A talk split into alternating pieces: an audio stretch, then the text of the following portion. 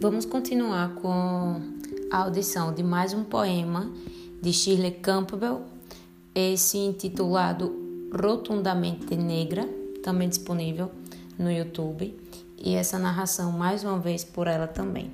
Vamos lá.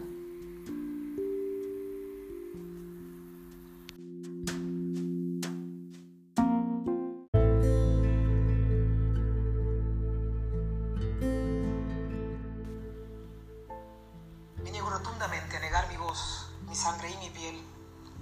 Me niego rotundamente a dejar de ser yo, a dejar de sentirme bien cuando miro mi rostro en el espejo, con mi boca rotundamente grande y mi nariz rotundamente hermosa y mis dientes rotundamente blancos y mi piel valientemente negra.